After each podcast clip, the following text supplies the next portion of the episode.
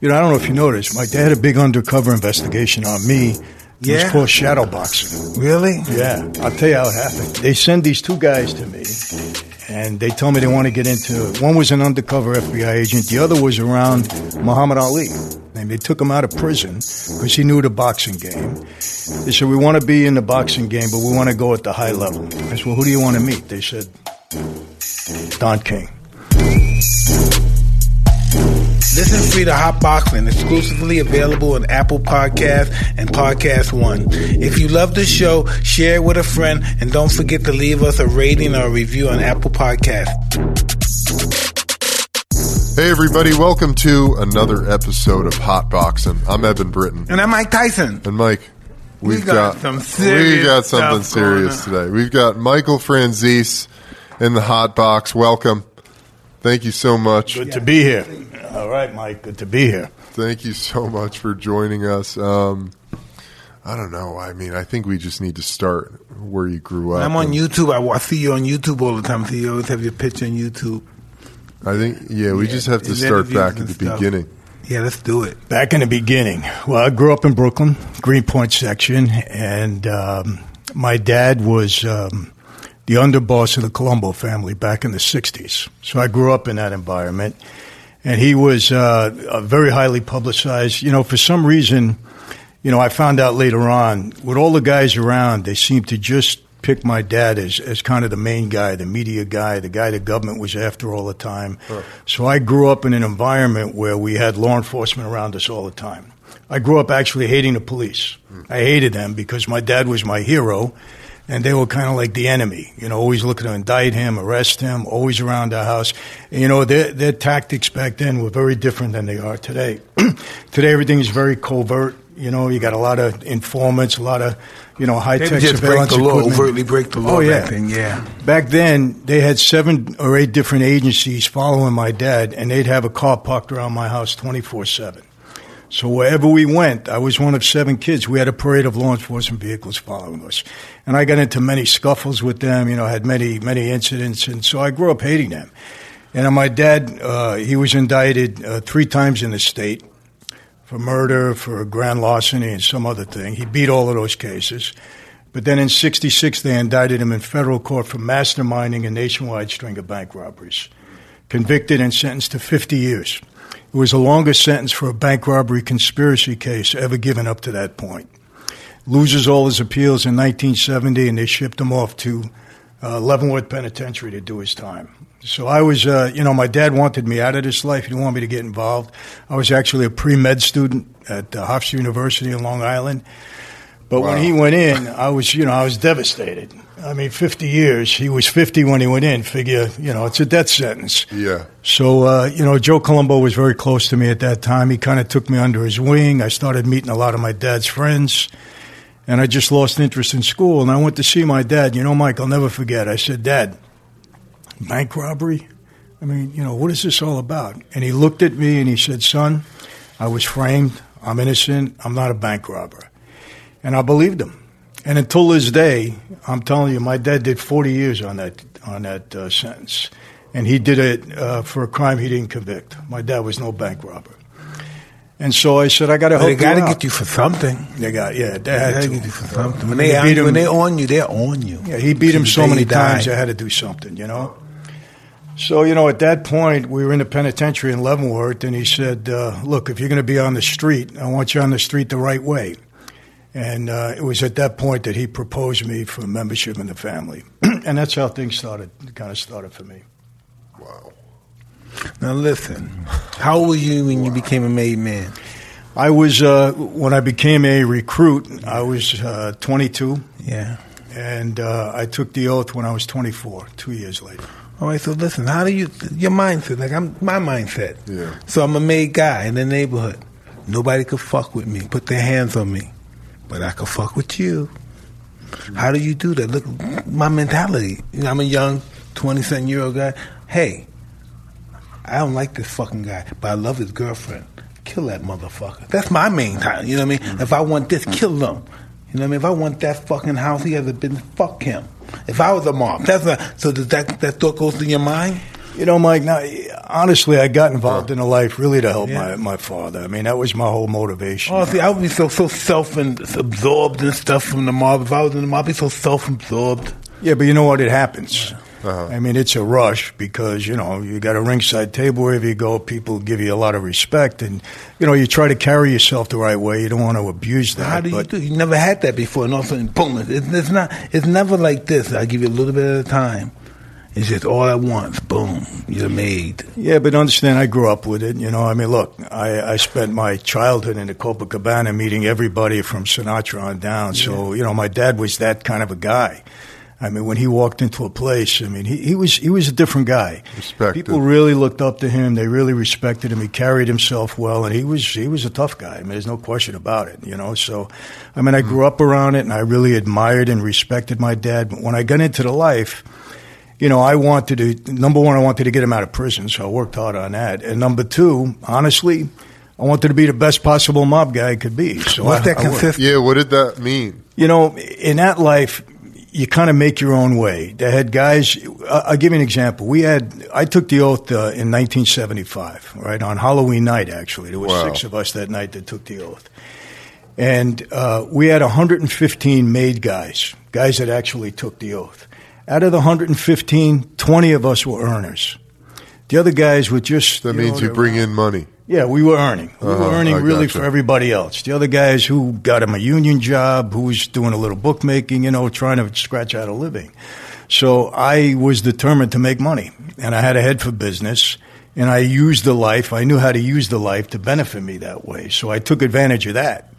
You know, and I got involved in a lot of different things, and uh, you know, I, I I came upon a scam. I'll tell you what happens, Mike. There was a guy, a guy, Italian guy around me, right? He kept coming to me. He had a, a gas, uh, a couple of gas stations on Long Island. He had like a, a wholesale operation. So he comes to me and he says, Mike, he says, you know, I got these two guys from another family. They keep trying to extort me. He said, uh, you got to help me out. Because I was kind of the guy on the island when I moved out there. I did some research on this guy and I found out that he had uh, testified in a case, a civil case against the governor's brother at the time. So I didn't want to have anything to do with him, right? He kept coming back, kept coming back. He said to me, listen, if you help me out, I got a way to defraud the government out of some tax on gasoline. So he got my attention, right? I hated the government. So uh, I said, well, explain it to me. So he tells me this little thing. I said, all right, we're going to go into business together. I said, I want to form a new company. That's it. So I get rid of the two guys that were bothering him. I, I didn't get rid of, you know, I made them go away. And uh, I put this guy, Vinny, around me. I had a guy around me. He was a big guy, right? He was a butcher. Big scar across his head, a real, Sounds you know, gnarly. yeah, a real four by. I says, Vinny, watch this guy, Larry. Let's see if he's got something. Tell me what he's got. About two weeks later, he comes to my house on a Saturday. He used to bring me meat every Saturday. He was my butcher. And he's got a box on his shoulder. And I, he rings the doorbell. And I hoping it's money, right? no, I'm, I'm saying, what, what are we doing with all this meat? We having a party or something? I don't know about it. He says, hey, Chief, come into the kitchen. It ain't meat. He puts the box on the table. He opens it up. $320,000. He said, this is the first week's take in the gas business. Smelled like gasoline, right? I didn't care what it smelled like at that point, but he got my attention. So what happened, Mike, over the next eight years, I took that from 320,000 that week to uh, almost 10 million a week. We had about 350 gas stations. How many people were getting that money? How many people did you have in your crew that was getting that money? Well, you know, I was supporting a lot of people, the guys at work, and I was kicking up to the family. I was giving them $2 million a week. You know, you got $2 million a week, it buys a lot of loyalty, as you know. You know what I mean? So, I was thinking, if- I, hell yeah, I would say, go ahead, man, do what the fuck you want to do. yeah, I mean, you know. And so they made me a captain. 1980, they, they elevated me to that position. And I grabbed, uh, I got a, a deal with all the Russian guys out of Brighton Beach. You know, they were my partners too. They were great partners. I Like, can I stop you real quick? What Yeah. does it mean as a captain? Do you have people under you? Yeah. That's what. I'll tell you the rank. You got a boss, an underboss, a capo regime, you know, Uh-huh. a consigliere, uh, and uh, consigliere rather, than a capo regime. The capo regime is a captain, and then the next official position is soldier. So Oh. when you come into the life, when you take the oath, you become a soldier, and then you you either stay that way, or you go up from there. And when when are you made? When are you a made guy? You know, listen. At any point, No, no, no. You got to you go. can't be a time. soldier. I'll tell you what happened. Time, I guess. When my dad sends me, I, I now Joe Colombo had been shot, if you remember. He was 70s, seriously right. Yeah, seventy one. Oh. And uh, Tom DiBella was the new boss. He took over. He's he's dead now. And I sat with Tom, and he says, "Mike, I got a message from your father. He said you want to become a member of our life. Is that true?" I said, "Yes." He said, "Here's the deal. From now on, 24 hours a day, seven days a week, you're on call to serve this family. That means if your mother is sick and dying, and you're at her bedside, and we call your service, you leave your mother, you come and serve us. From now on, we're number one in your life, before anything and everything." When and if we feel you deserve the privilege, the honor to become a member, we'll let you know and you're in a recruit period where you have to do anything and everything you're told to do to prove yourself worthy. And you know, listen, people ask all the time. Number one question, Mike: Kill anybody. Did you ever kill anybody? no. Two. I got three, three, three top questions. Number one: Did you ever kill anybody? Number two: Where's all your money buried? And number three: Where's Jimmy Hoffa buried? Yeah, Those are the yeah. three top questions all the time. I can name them wherever I go. It doesn't matter. So, um, you know, after about two years, I proved myself worthy, and then we got called in on, it was Halloween night, 1975, in a, in a secure place in Brooklyn, and we all took an oath. So then you became a captain. I became a soldier when I when I uh, came in in '75. In '80, they elevated me to position of Did your father know Luciano? Yeah, oh yeah, Your friend? huh? yeah. My dad, you know, 102 years old. He's the oldest living mob guy in the world. When you Not only- born, your father. He was born in uh, 1917. Yeah. 1917.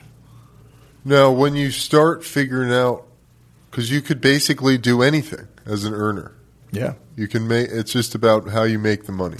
We couldn't get involved in drugs. Okay. At that time, we were told straight out, if you get involved with drugs, you die. It was, it was hands off. Now, were guys doing it? They were doing it on the side a little Ah. bit, but you, you know, it was it was crazy because I, I seen a lot of guys get killed over it. Yeah. Um, Were you and John Gotti associates? I was friends with John. You know, John and I. Uh, I, I tell you about John. Why, why do we like him so much? No, I'm just talking about the, the psyche of the society. why do is he like out him? there so much? I think number one because he he made no bones about who he was. I'm a mob guy. I'm gonna die a mob guy. I don't want to be anything else. That's it. So he was true to that, and the way he carried himself. You know, he just uh, he became a media star. You know, and he kept beating the government, and you know what I mean. But uh, socially, he was great. I had good times when we'd meet in clubs all the time. Business, he was very hard to deal with, very hard. But you know, we got along. We had a few scrapes, he and I. But uh, I like him. I like his family. I still know his family. Were you all locked up at the same time? Yeah, we were. You, were you locked up in the same place? You see each other, play cards? We played cards. Yeah, we were we were in MDC together. We were waiting trial. Yeah, Were you ever locked up with Sammy? I was. Yeah. In the same place, touching distance? Yeah, what was that like? You know, I, I always say this. On John Gotti's worst day, he was a better guy than Sammy. Yeah. On his worst day, I mean, I wasn't a fan of his. He had kind of a Napoleon complex, and he was a small guy, and he was just very arrogant. So a lot of people didn't get along with him. You know, I mean, he was a different crew than me, but we, we still didn't get along. But I'll tell you this, Mike. I don't know how you feel about it, but here's a guy that admitted to 19 murders, and the government makes a deal with him and puts him back out on the street. I mean, this is the when United they wanted, States. they You're not supposed to do stuff When they like want to, they want to. yeah, but uh, I mean, come on. 19 murders, you make a deal with a guy like that and put him back on the street. And you know what he was doing? Then he got involved in ecstasy Yeah, in a club that I was involved with on, on In Sunset Phoenix? Boulevard. No, the Key In Club. LA? Yeah, I know the Key Club. You remember the Key I Club? the key- uh, Sunset. I was involved with that, and he was they were selling ecstasy in the club. He just got out about a year ago, I think. Oh, Sammy? Yeah. He's still here on the street now? He's out, yeah. Yeah. Is the idea of, you know, letting a guy like that out, letting him come back to society, is the idea that you're getting something bigger in return? Like, what is the the psychology of that of that system? They needed Gotti. I mean, they wanted him. He beat them so many times. He was, you know, thumbing his nose in their face, and they wanted him, and they hmm. were willing to make a deal with anybody. Hmm. Really, Yeah, you know, you know what happened. I'll tell you what happened in our life. There was uh, there was a lot of respect. There was also a lot of fear. Hmm. What happened in our life when guys on the street started fearing the government more than they were fearing our life? Family, yeah. That's when everybody started flipping and turning, and it was it was unbelievable. when did that change happen? really in the 80s, hmm. you know, when they started using that racketeering law. I was in hmm. I was in the next cell with Sammy, and I'll never forget. He was uh, we were in MDC, and we were talking through the uh, you know through the air conditioning vent, not air conditioning, whatever it was in the in the floor because you couldn't talk at a wall there, but we were talking. And for some reason, he didn't sound right to me. You know, just things were not sounding right the way he was talking. And then they came and took him away not too long after that. Uh. But you know, I kind of resent this because people say, "Oh, the younger guys really couldn't stand up like the older guys." But my answer to that, you know, 30, 40 years ago, you got 10 years, you got 15 years. Anybody can do that. You do seven, eight years, you get out on parole, you go back to your life. Today, they hit you with a RICO charge. To 60 years. You got you got 20 years right off the bat. No more parole, meaning you're doing 17 and a half mm. minimum. And if you get 20 on a RICO case, you're lucky. Mm. I was facing 150 years. Wow. 100 and they would have gave me every bit of it. Because when I was in MDC, I'm watching these guys going to trial, Mike. They're coming back 300 years, 90 years. I, I said, man, I'm the youngest guy. They're going to give me 5,000 years. I'll never get out of jail. But, you know, I took my shot anyhow. I mean, I, I, I took a plea and, and I did my time. But fortunately, uh, I, I beat him a couple of times, so they wanted a conviction on me. But that's why guys didn't stand up. Nobody stands up. It's very hard. You know, you know one guy that stood Yeah. up? My dad. My dad, they can give him five million years. He's, he's never saying a word to anybody. He was that kind of a guy. Why do you think? Hey, why do you think is um? Why do you think it's necessary for people need to live that life? They need to make sure that they feel there's something. I'm not doing this code. I don't care. They can kill me. Why do you think they have to have that mentality? To be part of that life? Yeah, no, just that mentality. Like some people, that's not even part of life. That's like that. Why would Why would somebody want to do something like that? You mean to be involved in the life or to be an informant? No, don't give a fuck. I don't care. if They give me a hundred years. You know, there's just, uh, a lot of people say, it, but a lot of people not like that. No, then no, you, no. Then you meet one rare guy that's like that. yeah, and that's my dad. Well, Persico Jr., my former boss. I mean, these guys, they're just, they're old time What's wrong with guys. Yeah. Yeah, and it's like, I'll, I'll die in jail. That's it. My dad, my dad, the worst thing you could ever call him is a snitch or an informant. You can call him never that. He, he just can't accept it. It's not part of his Why do you think people take the lifestyle? That lifestyle gave them honor, you believe? So that's why they think it's so sincere. Yeah. As we head into the back half of the NFL season, it's always bittersweet moment. It's hard to believe half the season's over. But the good news is there is even better football on the horizon. The NFL playoff push, college football playoff arguments, and soon enough, bowl season. So if you're looking to get excited, make BetDSI.com your betting partner. That's right, Mike. And it couldn't be any easier because new members at BetDSI get 100% bonus match using promo code Tyson101. Whoa, that's pretty awesome, man. You can use your sports knowledge to make some extra cash. And who couldn't use a little extra cash? Make a little bread while watching TV. They have the fastest payouts in the industry. Simply play, win, and get paid. Wow. New members get 100% bonus match using promo code Tyson101. That's double your money to start winning today. Once again, go to betdsi.com and use promo code Tyson101 and get this limited time 100% bonus offer to get yourself paid. It's only a game until you bet it. Bet DSI.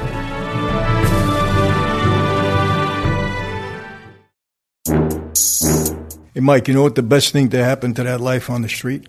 The movie The Godfather. Yeah? I'm hmm. telling you, I was I was younger then. It was in my it was in the seventies. But you know, Joe Colombo was involved in that movie. I, I remember. Oh, really? Oh yeah. He actually edited the script. Oh, wow. He took the original script had the, the word mafia all over it. He took it out. He made hmm. changes in it, and they had no choice. They had to do it. But after that movie came out, guys started to walk differently. They mm. started to dress differently. People treated them differently. they treated him differently. Yeah. Listen, um, I mm. can remember being black and from Brownsville, being a mafia guy. That's fucking like God. You can get away with anything. Mm. The cops fucking was nice. You never got a ticket. The cops brought you presents, brought you tea or coffee. The cops. You know what I mean? Yeah. Nice. True. Yeah. All the celebrities, all the fuck, the Vans, all the big kind of guys respect you. They Right. do business with you. Yeah. They don't know your fucking name or anything. But they, It's the they, truth. They don't. You, you don't even meet them. You meet their fucking boys. They, they're business partners. Their lawyers do business with you. That's the truth. Imagine living that Yeah. life. That's all. Everybody, the Irish guys, all those guys, they wanted to be involved. Everybody wanted to be involved with the mob. They had a history of that. You're going to make some money being involved with these Italians. Hmm. They're going to get you money. You ain't going to go to jail either. And the How- reason for that, you know, the reason for that, you know, there's these other groups out there, but if you take the drug business away from them, they all collapse. And I'm not knocking, I'm just saying that's the truth. Yeah. But with us, we survived and prospered for well over 100 years under some very tough conditions. The reason for that, we infiltrated every fabric of society, from the White House right down to the guy on the street in the numbers business. Mm. We control the unions in this country. Mm. You control the unions, you control the country. Because you got all that money behind you for political purposes to buy your way into things. You got everybody at your beck and call. You call a Can't get strike. shit built. Yeah, that's right. the union. Can't get shit built, man. They building every day, ten millions of times. You can't get nothing built. This, the country stops. We stop eating. yeah, every, yeah. Ooh, you don't want the country to stop. It's a motherfucker. Man. You- you We call a back to strike with the slavery. Teamsters? we beyond slavery. You call Uh, a strike with the Teamsters, you got two and a half million truck drivers stop. Yeah. You, you call a, a strike at the docks, nothing comes in and out of the country. That's tremendous control. Yeah, definitely. Wow. Um, so take us back into you became a captain. You're earning a lot, a lot of money, a lot of income for the family. What? So, what are the businesses then? What are what are your options? What did you do? Well, you know, like I said, I had a head for legitimate. Look, I had a gambling operation. I had Uh-huh. 12 or 13 bookmakers working for me, you know.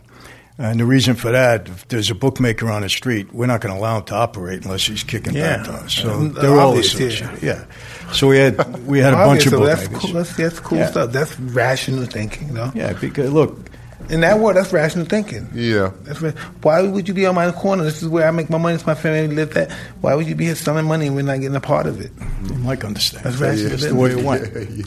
You know, and and uh, you know, I had a head. We had the union. I had a lot of union control too. At one time, I, you know, I had the uh, security guards union with me. We had the security guards in nine nuclear power plants around the country. Whoa. So nine nuclear power plants were controlled by a mob-controlled union. Wow. You know, I don't know if you know the deal, but with a nuclear power plant, after it shuts down, you have to have security there for hundred years. Whoa. That's the law. Even after it shuts down, they don't use it anymore because of you know it's toxic and all that stuff. Radioactive. So you know, I had I had some union control, and um, you know, I had a lot of legitimate business. I had a bunch of car dealerships. I had a leasing company. What kind of had a cars you restaurants. sold? I had Mercedes, and I had uh, Chevrolet, a Mazda. I had a big leasing company, so we were doing that. And um, I had a production company out in L.A. We were making movies. And you know, you got a couple of restaurants, and you got a piece of stuff because guys are coming to you all the time. They're looking for money, so you give them a few bucks, you take a piece of the business, and that's how it goes. And I was very aggressive, so I had a lot of stuff going on back then. Did you ever meet the guy, the Iceman? I never met him. I, I Your yeah, he was he was around us. Um, I, you know what, Mike? I don't think I met him. I, I really don't. hadn't But been around you. Then. yeah, and I didn't know at the time. You know, sometimes you don't talk about a certain guy, but Yeah. What did your father think about Capone? he, he didn't think real highly of him. That's weird. Yeah, he really did. And uh, you know, Capone came out of New York. Yeah, you know Brooklyn. that. Yeah, he came out of Brooklyn too. Yeah, He- Brooklyn wasn't that tough. No, It wasn't tough in Brooklyn. They had to leave Brooklyn. after we moved why that's right. to Chicago. Yeah. that's right. Oh, interesting. Mike knows. That's yeah. right. How how far back? What's the lineage? How old is is the mob? You, it's the beginning of time. Ancient, right? Ma- Mafia Yeah. started in Italy with the French. But imagine um, it had to have been back then with Hannibal during that time too. Yeah. Like how, do you not, how do you not have secret societies when you have civilizations? Yeah, Right? way back. And then, you know, they immigrated here to America and it started in the early 1900s. Huh. 1900, I don't know, early American, on. American mafia and stuff. Yeah. It's American mafia. It's been, it hasn't been going on since the beginning of time. Yeah. And how could it not be going on? I'm pro- probably big business is mafia now. Corporate America's mafia now. If you don't do Yeah. this, we sell you out. We'll crush you. We starve you out if you don't take this deal. Same, same Machiavellian thought process. Yeah. Exactly. Yeah. What is the state of it now in twenty thousand in two thousand nineteen? You know, it still exists. Uh huh. It's it's certainly not going away in, in my lifetime, but it's not the same. Huh. It's really not. You know, the the government did a, I guess you got to say, a good job starting in the '80s, and I, I give Giuliani the credit or blame. He, he, he, he put the last dirt Yeah. in the coffin. he really started to use the, racketeering laws effectively. It was him. So you know, he puts them pretty much, huh? Yeah, he, he uh, you know, and he was Italian too. He just uh, he gave the story that he visited Joe Bonanno and he got insulted over Bonanno's book that he wrote that time, so he decided to go after the mob. But I believe, you know, that was uh, he came down from Washington to become the U.S. Attorney in Manhattan, saw high profile, Uh-huh. and he picked the biggest high profile uh, organization. He went after the mob and made headlines, and it, it was good for his career. Now, is a guy like Giuliani in danger of, you know, having a hit put on him or anything like that? You know, in, in our life, we really didn't go after law enforcement. In Huh. Italy, it's different. Italy, they kill everybody. Family, government, they don't care. But Wow. yeah, they, they don't care. As a matter of fact, they wanted me to do a book signing in, in Italy, and I said, "You guys are out of your mind. you get a body double or something. I ain't going to Italy because they, they don't care over there." But um, we never did that. But the one guy, there was two guys that were high profile like that that there was a hit on, and or they were thinking about it. One was Giuliani, and the other, believe it or not, was Geraldo Rivera. Holy. Really? Yes, and I told him this when I he interviewed me once. I said I was on Hannity with him. Oh my God! he almost, I I- he shitted a- Mike. He almost died. Yeah. I told him off camera. I said there was two guys, Geraldo, that, that we really hated.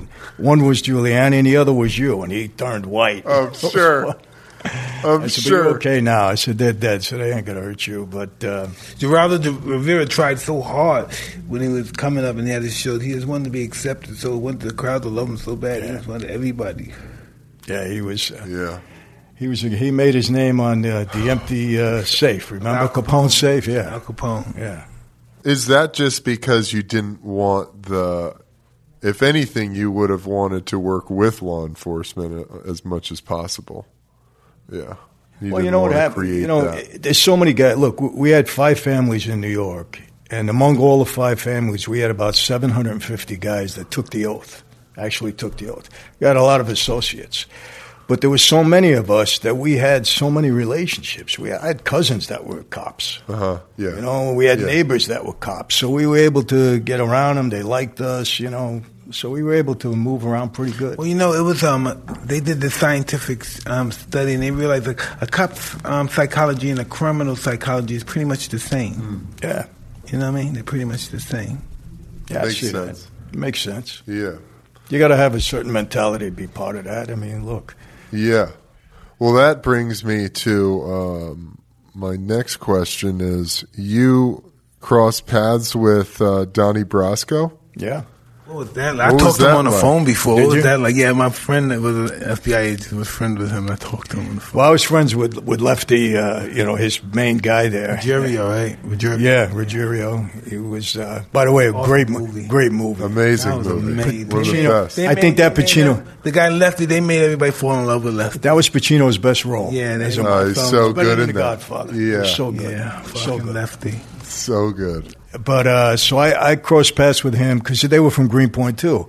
Once or twice in that life, I always tease him now. I said, "Man, I'm so glad I didn't do business with you." But I've done a few things with him afterwards, you know. I And, want, uh, I want, like, I want, I said, man, didn't you feel sorry about Lefty, man? That's what I said. Didn't you feel sorry about it, man? He said, yeah. He did, yeah. Him and Sonny Black. He said he felt bad, but you know he had to do what he had to do. Yeah. Because you know, Lefty didn't get killed over that, but Sonny Oh. Black did. Oh wow. Yeah, in the movie where it shows him taking off his stuff like he was going to get killed, he died of natural causes. But Sonny Black got killed over Donnie Brasco. I'm glad Lefty didn't. Yeah. Wow. How uh, was that a one in a million thing, or did that happen a lot? A guy. Didn't, no, it didn't happen a lot. Yeah. I mean, they they just didn't do their homework on him, you know. Mm. They really didn't. I mean, you got to go back. You know, I don't know if you noticed, Mike, they had a big undercover investigation on me to get Don King. It was called shadow boxing. Really? Yeah. I'll tell you how it happened. That'd have been so fucking interesting. No, I, I, I tell you, Don, he's pretty smart though. They they uh, they send these two guys to me, and they tell me they want to get into. One was an undercover FBI agent. The other was around Muhammad Ali. the guy by the name of Reggie, I forget his last name. They took him out of prison because he knew the boxing game. And they come to me and they say, look, we got money. We want to get into the boxing. They let him out of prison. They let him out of prison. They said, we want to be in the boxing game, but we want to go at the high level. I said, well, who do you want to meet? They said, Don King. So I, I romanced these guys for about six or seven months before I would bring them to Don. I get a of Al Sharpton, who was running with us at the time, and I said, Al, you got to They set showed him some stuff too. Remember Yeah. they showed him and he had the cowboy hat on, sitting down with the undercover yeah, yeah. FBI. Those were the two guys. Yeah. Yeah, those were the two guys because they they posed as uh, drug dealers from Oh, South was so- America that, was cleaned up beautiful. their act. Beautiful. So I tell him, I said, look, I'm not going to bring you to King unless I see the money. So the FBI sets in a bank account up, and they put they show that they got 15 million dollars in a bank. So Sharpton sets up the meeting with Don, and uh, we go to see him. Before I let these two guys in the room, I go see Don. I said, Don, listen, I only traced these guys six or seven months. I verified the money, but at this table, don't say anything out of the way. Talk straight. Tell them how the business runs. Do everything legit, right? And he does. He doesn't say anything wrong. He does everything right. and um, and we walk out of the room, and now I'm getting them. I say, you got to put up the money. And the FBI wouldn't allow them to go that far, and then the whole thing fell apart after that. But, but uh, yeah, they One- what what do they do? They ask, um, just fucking look at some papers and say, let's get him that. What do they do? they just start these Have a investigations. They think there's something up. They start an investigation. They see where it leads. That's Hmm. it. So that wasn't. You never heard of another instance of a guy infiltrating or. You know, not to the level that that uh, Pistone did. No, I mean, like, he was. I mean, Some it was, people tried to become turncoats and got Yeah. messed up. I mean, they Did would- father tell you about um, the relish guy that fell out the window. Did Who? you remember that time? Kid Relish. Remember the guy that was uh, Oh, A.B. Relish. Yeah, yeah, yeah. They threw him Father out. told you about those? Yeah, yeah, yeah. Murder Incorporated and all that stuff. Oh, yeah. No, but with, uh, I mean, Pistone, they were going to, they wanted him to kill somebody. They were going to bring him on a hit, and they were going to make him. Uh, They were going to straighten him out. Uh, I mean, he got that far, and obviously they had to stop at that point, but he got that far. wow. They really accepted him. Sonny Black, I heard, loved him. Wow. So tell me, do you have some people that are just born enforcers that in, and get involved Embrace with the them all? violence? They just want to embrace it. So there, there was guys there that Roy DeMeo, did you know him? I knew Roy. Yeah. Was he really that kind of guy? He was, yeah. Wow, that's interesting. How violent was it? How prevalent was the violence? Tell him about Roy DeMeo and stuff. Roy DeMille, yeah, he was, he was uh, his crew was the wild crew. I mean, they they chopped up bodies, they put people in cement. I mean, they did they went the whole distance. Yeah, they're touching these people, cutting Yeah. them up. That's crazy. Their guts and everything. And Greg Greg Scarpa was a guy with us. They call him the Grim Reaper. He was another guy that um, he was tough to be around. You know, he had that kind of that cloud over him. You know what I mean, Mike? It's kind of like Death aura. Yeah, yeah. They're actually trying to. What you say, right? Be careful anybody outside the crew what they say. Yeah. Yeah. He was kind of one of those guys. You know, I had it, I had an incident where uh, some Newsday article came out, paper on Long Island, and they said that I was making billions of dollars. So the boss, Persico at the time, was kind of questioning me. He says, "Mike, what's what's going on? They're saying you're making billions. I said, "Junior, I'm giving you two million dollars a week. You're not happy?"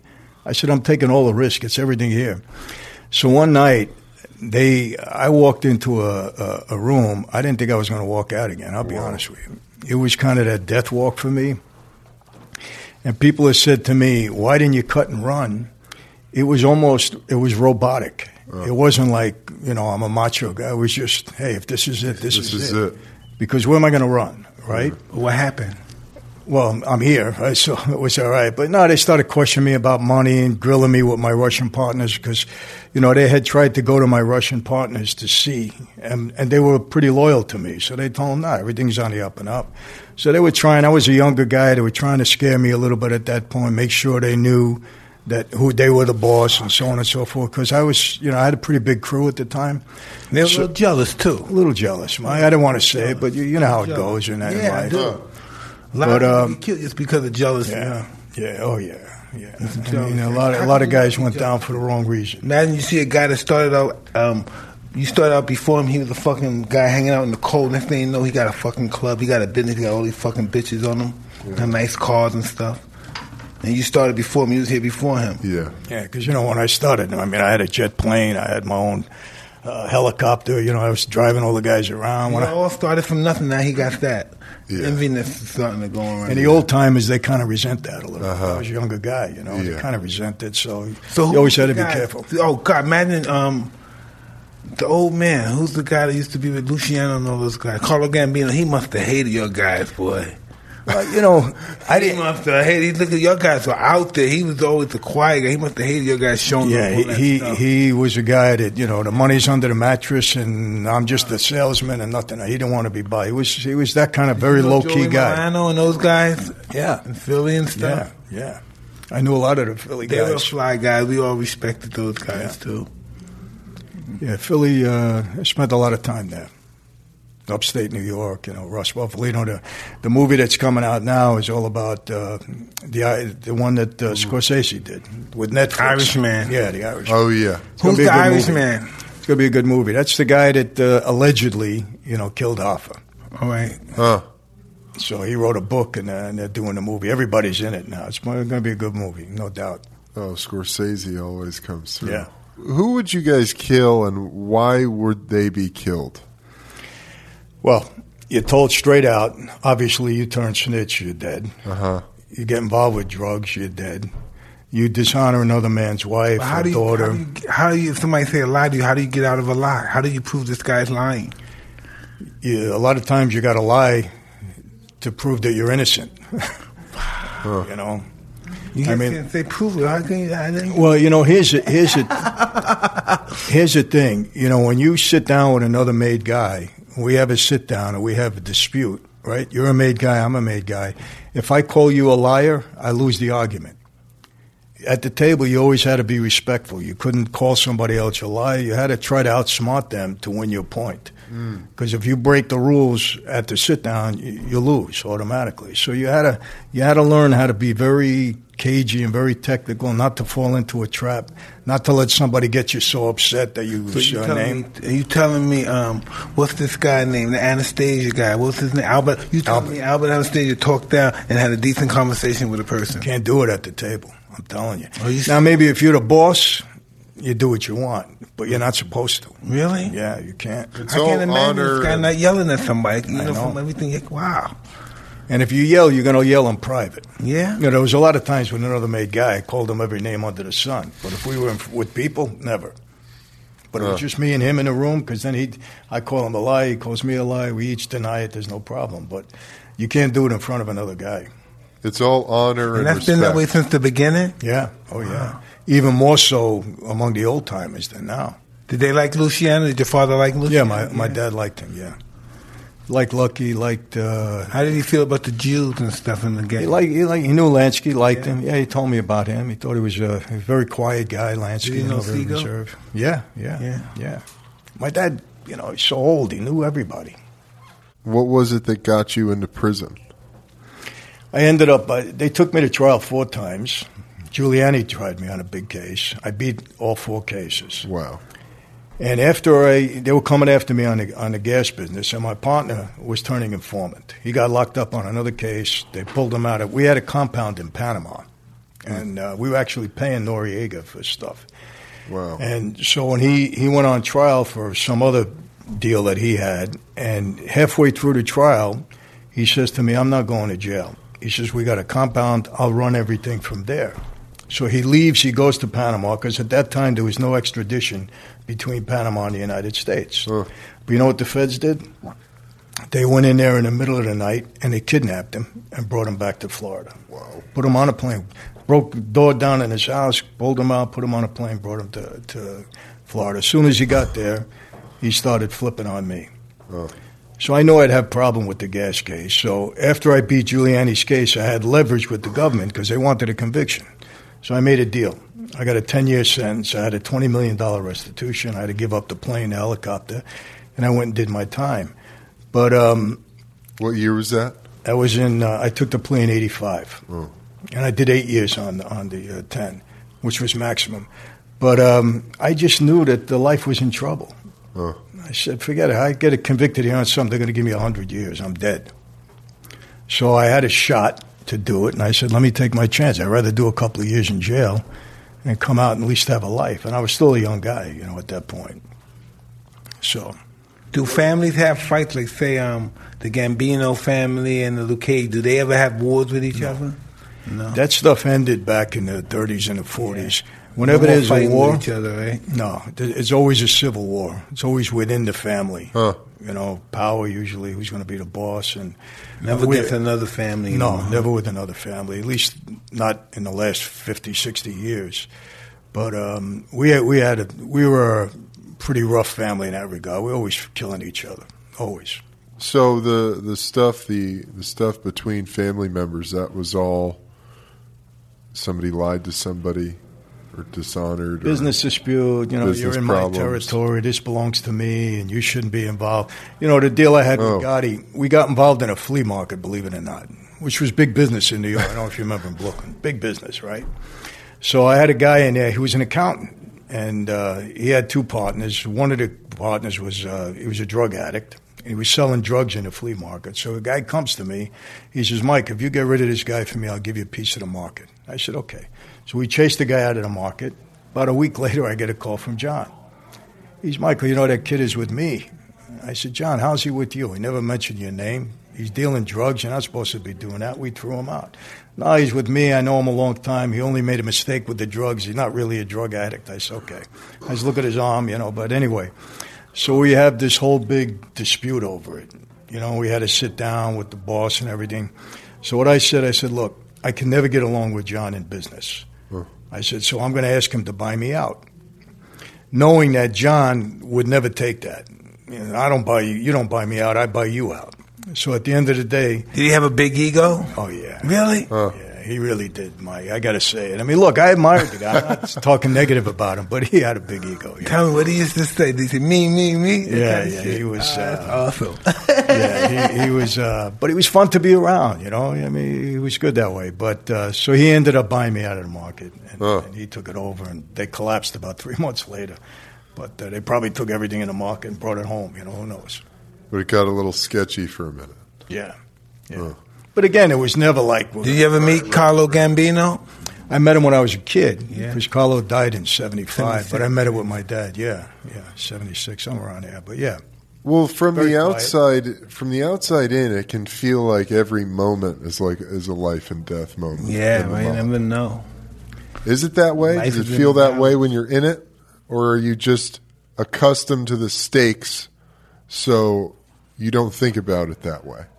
Well, you do at times. You know, you, you look. You always have to be a, a little bit on edge. Not, I don't, I don't know if that's the right word. You got to be on your guard always, because you know if you make a mistake, especially if guys are gunning for you. Like I said, I'm a younger guy. I'm making all of this money. You know, like my boss kept wanting me to introduce my guy Larry to him, the guy I was partners with, and I would refuse. I said, "Look, I don't know if this guy's going to stand up. If I bring him around everybody and he goes bad, I'm going to be in trouble for it." So I said, "I'll keep him with me," and that was a good excuse, so they can never meet him because I know why they want to meet him. To Yeah, at some point in time, they they, they take him from me. You know, they take him away from me. But but uh, so you always got to be watching yourself. You know, you can't make a mistake because you pay with your life. So you got to be very careful. And uh, you know, I'm that way even till to now. I mean, I'm uh, You walking must down have the been street. Nervous when one of them. Said, Can I talk to you for a minute, please? Yeah, you know, that must have been a trip. You don't want anybody Can I talking talk to to you for a you. minute, please, Mike. Yeah, that's some crazy shit. Yeah. Never know what's gonna happen. Yeah, Look, I had a good guy around me that I knew all my life, and uh, he was involved in it. in. He got involved in a case with the boss's son. It was a drug case, and so he came to me, and he said, "Mike, they're going to kill me over this." I said, "They ain't going to kill you. They're not going to." He said, "No, you're going to make me take the weight because the boss's son is not going to go down for this." Hmm. I said, "Tony, don't worry about it. I'm going to straighten it out." Before I could straighten it out, he ended up killing himself. That's how scared he was. that He was Oh. going to get killed. He blew his brains out in a, in a phone booth. I was like stunned. So I mean, you know, you you you know you got to be on your guard. You can't let your guard down. You can't make mistakes that you know could be very costly. Hmm. I'll tell you something that that'll shock you. It should. In 1986, they wrote a article in Fortune magazine: the 50 biggest and most powerful mob bosses in the country. It was a huge. I was half the magazine, and they featured six of us. I was one of the six. They had a chart with the 50 of us on there according to rank and wealth and power and all that. Now, I was number 18. I was the youngest guy on the list. Gotti at that time was number 13. He hadn't been made boss yet. And don't ask me how they make a list like that. I mean, they didn't ask for our tax returns, right? It was stupid. It was all nonsense, but it sold a lot of magazines. But here's with not nonsense. Out of that list of 50, 33 years later, 48 of them are dead. Wow. One of them right now is doing life in prison, and I'm the only one that's walking the streets. So that's the kind of life that is. Right. 48 guys dead in 33 years. That's a lot. Wow. But then again, I go from I'm from Brooklyn. I go like this. I look at it like this. I wasn't going nowhere anyway. Where was I going? You know, Yeah. Where was I going anywhere? I was going to die rotting on the neighborhood, sitting on a fucking bench, doing nothing. Just die in my sleep one day. I die just, just walking down the stairs. Or just, you know, what was I doing? I had a chance to fuck girls I would have never fucked before in my life. Have live in houses I would have never lived in my house. Drive cars I never would have drove in my house. Be respected by people who would never respect me if I wasn't in this business. Mm. That's That's the worth, truth. that's worth my life. I give me, Mike Tyson, that's worth my life. That's the truth. That's what- You know, I always say if you're a part of that life and you die of old age and you die free, you've really accomplished something. Yeah. It's a tough life. Yeah. And Mike, you know, I mean, you're a survivor. Come Yeah, on. no doubt about that. You get through all of that can't- stuff. I. I don't knock those guys because I know what they're facing if they don't get involved with this. Th- Listen, Yeah. I don't. I don't like to say stuff and stuff, but from my perspective, this is always going to be better than this. Yeah. Something's going to be always better than nothing. How you going to? How the hell are you going? to stop? This is nothing. No respect. People disrespect your mother in front of you, your wife, your sister in front of you. This is nothing. No one that carry your parents' bags. They walk them upstairs. They help them. Mm. Which life do you want? Yeah, he's right. Look, you come into that life, they tell you, listen, wherever you go around the world, you're going to have somebody to back you up. Nobody's mm. going to have a screw with your mother, your sister, your brother. You, you got How do you brothers all over the world. that? How do you Yeah. compete with that? Oh, you're a big, strong guy. They could check that real easy. They don't need a bully. It's a bat. Yeah. You know. Makes sense. Makes sense Hey, to me. I, I do a lot now with with professional sports. Yeah. I wanted to get to that. You, you uh, interviewed Nick Saban, didn't you? Yeah, we get down. Yeah. Yeah, I'm going to be there Friday. Oh, I'm my speaking God. to the team. That's I'm speaking awesome. to the team. That's I'll tell you what I do. I talked to them about gambling. They were very worried about gambling. Yeah. Very- I remember. I played football. I remember those talks all the time. Did I? Who'd you play for? I played for Arizona Wildcats for college, and then I played for the Jaguars and the Bears. Oh, okay. Well, I, I, don't think I've. I don't think you came and spoke to us, but we definitely had the gambling talk. So I was gonna. I was curious. That's what you talk about with them. Yeah, gambling and relationships. Who they hang out with, and just Yeah. just give them life lessons. You know, because a lot of these guys think they're invincible. Yeah. So here's what I do. I tell I tell the guy because I did over 300 colleges, right? I go Yeah. all the university football team, but a lot of times all the student athletes. But I said, look, I want the biggest guys in the front row, biggest guys, all the linemen, all the biggest guys. Yeah. And then I'll get through and I'll go to one guy. I said, hey, you, big guy, right? Six foot nine, like you. Yeah, Big. yeah. I said, stand up.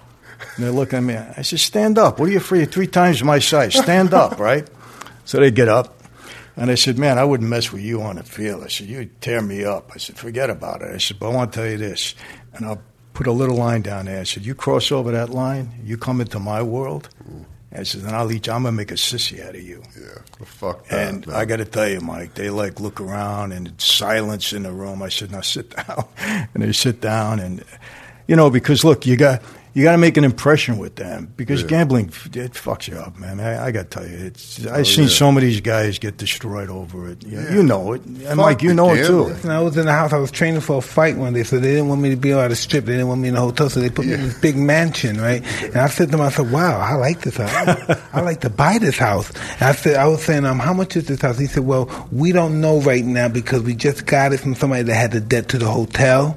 You know what I mean? So Oh, he just wow. lost his house. He just lost his. So we have to They talk took to the his hotel. house. Yeah, you have to talk to the hotel now. The hotel own the house now, so we Right. can talk to the guy no more. we had to talk to the hotel to buy the house." Did you buy the house? They wouldn't want to sell No? it to me. No, they didn't sell it to me. Luckily, gambling was never something I was that interested in. No, it wasn't Never. attractive I was. to me. It was not attractive to me. I used to see my friends, you know, and they're little guys, little entertainers, right? They're losing so much money. They're so meek. I try to get them to stop. They want to fight me. They never, they never had Yeah. a mean bone in their body. Yeah. Huh? Yeah, and it's just so vicious. Oh, it's- oh, it's just oh, it's, inc- it's incredible. Well, you know, we had we had guys from I, I'd be honest from the Jets and you know a lot of the local teams gambling with I'm us. sure, I'm I get a bookmaker call me up. This is back in the '80s now. He said, "Mike, so and so player, he's into us for 200 grand. Should I cut him off?" I said, "Why would you cut him off? You're writing it down on a piece of paper." I said, "Let him get into you for a half a million, and then bring him to me." And for sure they would. So they come in. I said, I said, sit down. I said, uh, you owe me some money. How are you going to pay? Well, you know, it's not like today where they're making millions. Back then it was a little different. Yeah. And I say, well, you know, I said, I'll tell you what. I'm a big fan of you. I love the team. You don't have to pay me now. You're going to pay me five points a week on the money. Every Friday you bring it here in cash. And if you don't come here, we'll send somebody to see you. Don't worry about it. And go out and have a blast. Well, they'll do that for five or six weeks, and you know what's happening. They're running to- another town, they're betting with another bookmaker, they're getting more in debt.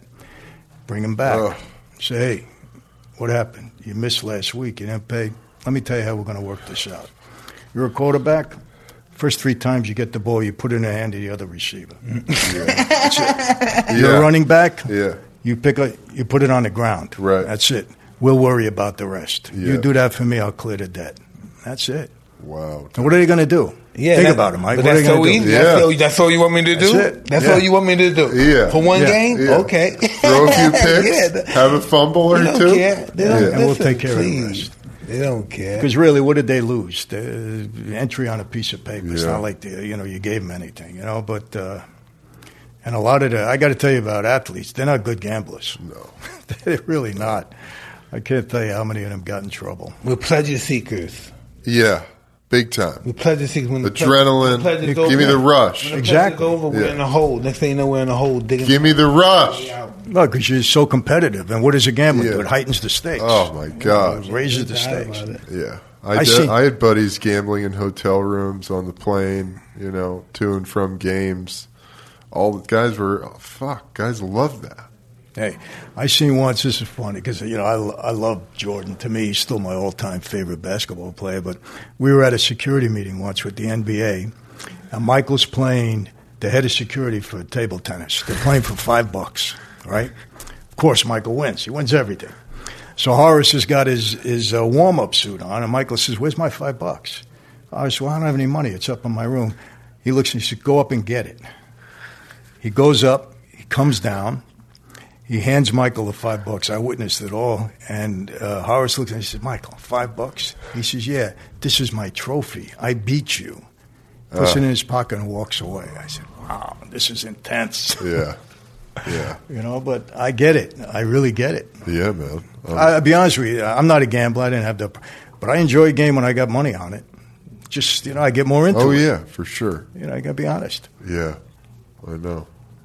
I know guys who love it. Guys just really get off. I mean, look at the businesses now that are being legitimized with like DraftKings and all the fantasy football. It's crazy. Hey, listen, I'll never forget when off track betting came into New York, right? The cops came to us said, We're going to put you guys out of business. I said, Really? Let's see what happens. Because what happens? Off track betting, you got to go and you got to put your money down at the window. They don't give you any credit. What happens after you lose that money? You come back to the bookmaker and you, because we give you credit and you gamble. It, Yeah. it actually made us more busy because now more guys were gambling than they were before. Wow. And you always lose. You're going to lose at some point. Did you ever have to fuck people up for their gambling debts or for their debts in general that wasn't a, a mob person? You know what? Most of the time, you didn't have to do that because just they're they're scared enough that they're going to come around. Yeah. But every once in a while, you had to make an example out of somebody because they were just too wild. You Oh. know, too wild.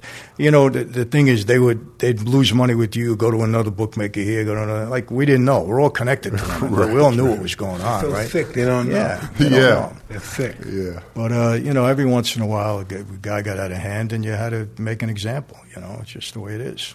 Do you ever see or talk to? Have you talked to Giuliani? I, I met him one time. One time? a- yeah, it was at a uh, uh, was? I forget the uh, the it was a football organization actually. Actually, that um, it's out of. Uh, they have every year they give an award to top coaches, and I had spoke there a couple of times, and he was the keynote speaker that time. Oh, and my we, God. Uh, yeah, he, he was okay. I always tease him. I said, "I'm the only guy to beat you." I said, love was that. acquitted. You tried, yeah, I know he's so into himself. He, he he's so insane. He's, so He's a into maniac, himself. yeah. He's he's crazy. Look at him with Trump now, spinning it.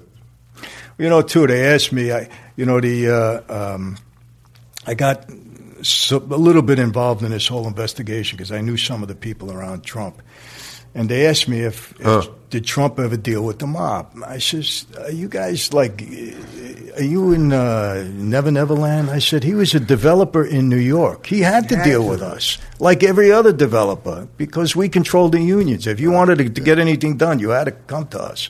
Now we didn't party with him. He didn't come to our social club. Not that I know of. He didn't do it with me.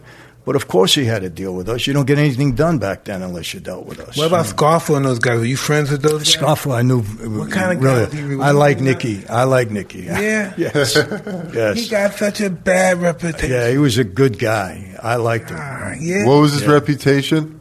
bad Yeah, stuff. bad murderer. Bad you know. Uh, stuff. The worst ever. The worst. Yes. It's the worst stuff. I But a good him. guy. He was always a gentleman around me. Yeah, we we were going to unionize uh, the uh, bartenders and waitresses in Atlantic City. You can't We even were doing imagine him doing the things they said. He's only this big. Yeah, he was a You know tough what I guy. Yeah, he he was a tough guy. He was a he was a man as far as I was concerned. Anyway, Well, the guy that always terrifies me the most from any mob movie is uh, Joe Pesci in Goodfellas. Did you know that Are guy? those guys like Tommy, that? Did you know yes, Tommy? I did. He, Joe Pesci is the best mob guy of all time. There's no doubt about it. Nobody plays it like him. Yeah. He, he's the best. So there are guys like that. Yeah. Oh yeah. You shoot a guy in the foot Yeah. at a fucking card game. Yeah. Wow. Did you ever meet Mike? No, we never met. No. When I was a kid, I met Tony Salerno. Yeah. Did you meet Fat Yeah, Tony? he came Yeah. from State Catskill to see Cus. Oh, really? Yeah. He Was was Cus good guy. tied in? No, because these guys grew up in the same neighborhood. Oh. you know. I like. I'll tell you a story with Tony. He he gives me a call. He liked me. He gives me uh, calls me up one day. He says, "Come and see me." So you know, boss of another family calls you, you go. So I go to Harlem. I go in his club, and uh, you know what Tony looked like? Uh-uh. Short guy, kind of stocky, wear the fedora and smoked a cigar Okay. right out of Central Casting. so he looks at me and he says. Hey Mike, what are you doing with this gas business? I said, Ah, Tony, I'm doing good. He said, You making money? I said, Yeah, Tony, no complaints. I'm making good. He said, I got these five mamalukes around me. They can't earn three cents. He Whoa. says, Yeah, just like that. He says, You give them a job? I said, Yeah, Tony, I'll take care. Don't, don't worry. He said, What will you do? I said, Well, I got a bunch of gas stations. How about I put them in charge of a gas station and uh, they'll watch it for me? He said, I said, but Tony, don't let them rob me. You know these guys, they rob you. I'll cut off their hands, their ears. I said, oh, oh, fuck. I said, you don't have to do that. I says, but just, he said, don't worry think about you it. would really do it? Yeah, yeah. Oh, he no. said. He said. so he said. He said, "Don't worry about that." I said, oh. "He says, how much you going to pay him?" So now I'm thinking, I don't want to insult the boss, right? I says, "Tony," I said, "How about I give him fifteen hundred a week in cash each?" He says, fifteen hundred. Give them five hundred. Give me the thousand. I said, "You got it, Tony." Oh God. Well, thank you so I'm glad you found me, Eben. Yes, sir. Yeah, Thank I'm you. glad you I'm have glad you came. Yeah, Mike. Really glad you came. Yeah, Thank for you. sure. We got to get together. I get, we'll get a number as soon as I get Absolutely. from All right. Frenchie. We'll meet up out there. Absolutely. Yeah. That'd be beautiful. Mike, I'll take us out. Go for it, nigga. Oh, man. Thanks for ah! watching and listening, everybody. Be sure to subscribe to our YouTube channel, Hotboxin with Mike Tyson. Check out our website, hotboxinpodcast.com. Until next time, I'm Eben Britton. I'm Mike Tyson. I'm Mike Franzese. Do you want anybody to know where you at? Talk to you, get in touch with you. Yeah, it's any kind of okay. way? I'm all over YouTube, michaelfranzese.com. I'm on Facebook, Twitter, the whole bit. So you, you want to get in touch with me, uh, you don't have to go through Mike. You can come direct. Yeah. Boom. Hit him direct. All right, everybody. We're out of here.